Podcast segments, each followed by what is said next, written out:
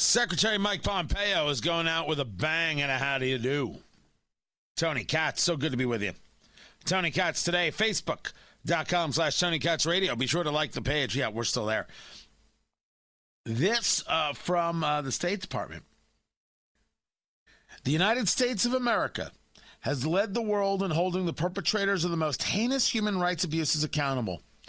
From the Nuremberg trials to the creation of the Genocide Convention in 1948 to the declaration of ISIS's recent genocide against the Yazidis, Christians, and other religious minorities in Iraq and Syria. Americans have given voice to those who have been silenced by evil and stood with the living who cry out for truth, the rule of law, and justice.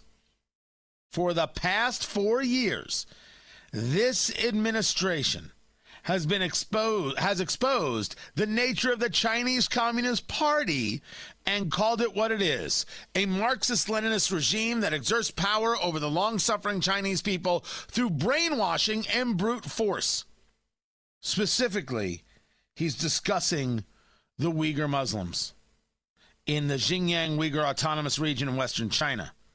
While the CCP, the Chinese Communist Party, has always exhibited a profound hostility to all people of faith, we have watched with growing alarm the party's increasingly repressive treatment of the Uyghurs and other ethnic and religious minority groups.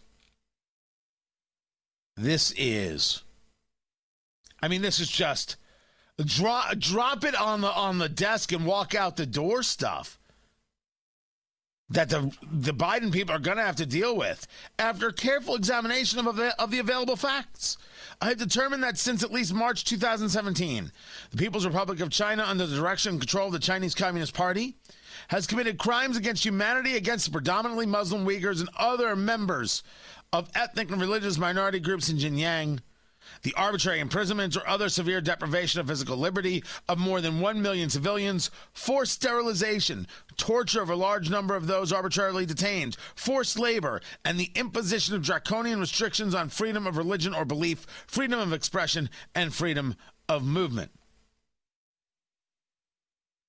I am so curious as to what it is the Biden people do. Because the the the absolute silence that the political left has regarding China, regarding the Uyghur Muslims, regarding the Hong Kongers. It's distressing. And that's not to say that you listening might be on the political left and be like, hey, I've talked about it. I mean, it would be a more of a leadership conversation, right? How would I know if you put something on Twitter I didn't see it right? The question could be, well, why is uh, Mike Pompeo doing this now? Well, Mike Pompeo could be doing this now because they had a different plan if Trump won and Trump didn't win.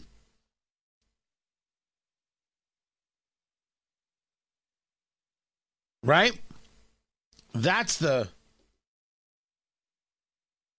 That's the story. Trump didn't win. Whatever you think about the election, I, I don't tell you not to think it.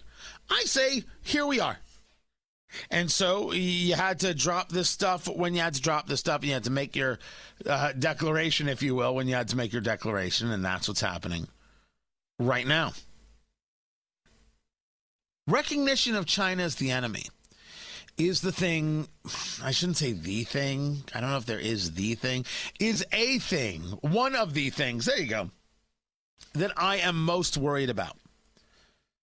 It is my belief that Joe Biden doesn't have a concept of how to properly deal with China. Neither a willingness to properly deal with the China, with with with, with a, a, communist Chinese uh, regime. Won't call it out. Won't call it out by name. Won't speak clearly to power.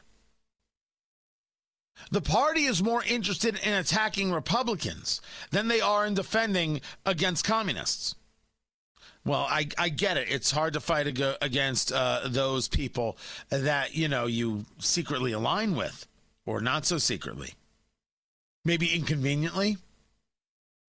I mean, you're not the kind of communist that they are in China, uh, but you do fantasize. And don't tell me that you don't. If you really believe in silencing people, if you believe in ideas of um, not allowing people onto certain networks, if you believe in the idea that you have to admit that Joe Biden won the election before you're allowed to do an interview here, if you believe in the struggle sessions, which I'm going to get into, well, then you're closer to the communist Chinese than you think. Really and truly. You're emulating them all over the place. And it's horrific. So, why would I think that Joe Biden is up to the task, or why would I think that Kamala Harris is up to the task of handling this and these people? You think they're up to the task of handling Iran? They're so desperate to get back into the nuclear deal, so desperate to take a look at the Abraham Accords and say, that's unnecessary. Let's make sure that Iran still has the hegemony in the area. Right? Let's make sure that they are the ones who have uh, the control. hegemony, leadership, dominance. H E G E M O N Y. Hegemony. So desperate. I don't know why. I don't know why it is you're so desperate to deal with the number one state sponsor of, of terror in the world. But you are. What makes me think you'll handle them properly? What makes me think you'll handle China properly? Please don't get me wrong. I am not happy with with this election. This isn't what I wanted. Not at all. Not at all to see children, children in charge, low minds with low values. Their problem is they think it's all about Trump. we think it's all about the country. And if it's not about the country, well, then what in the world do we think we're having a conversation about? I mentioned the struggle sessions. Stick around. I'm going to get to that. Because we're in it if you're on the political right, and there's a way out. This is Tony Katz today.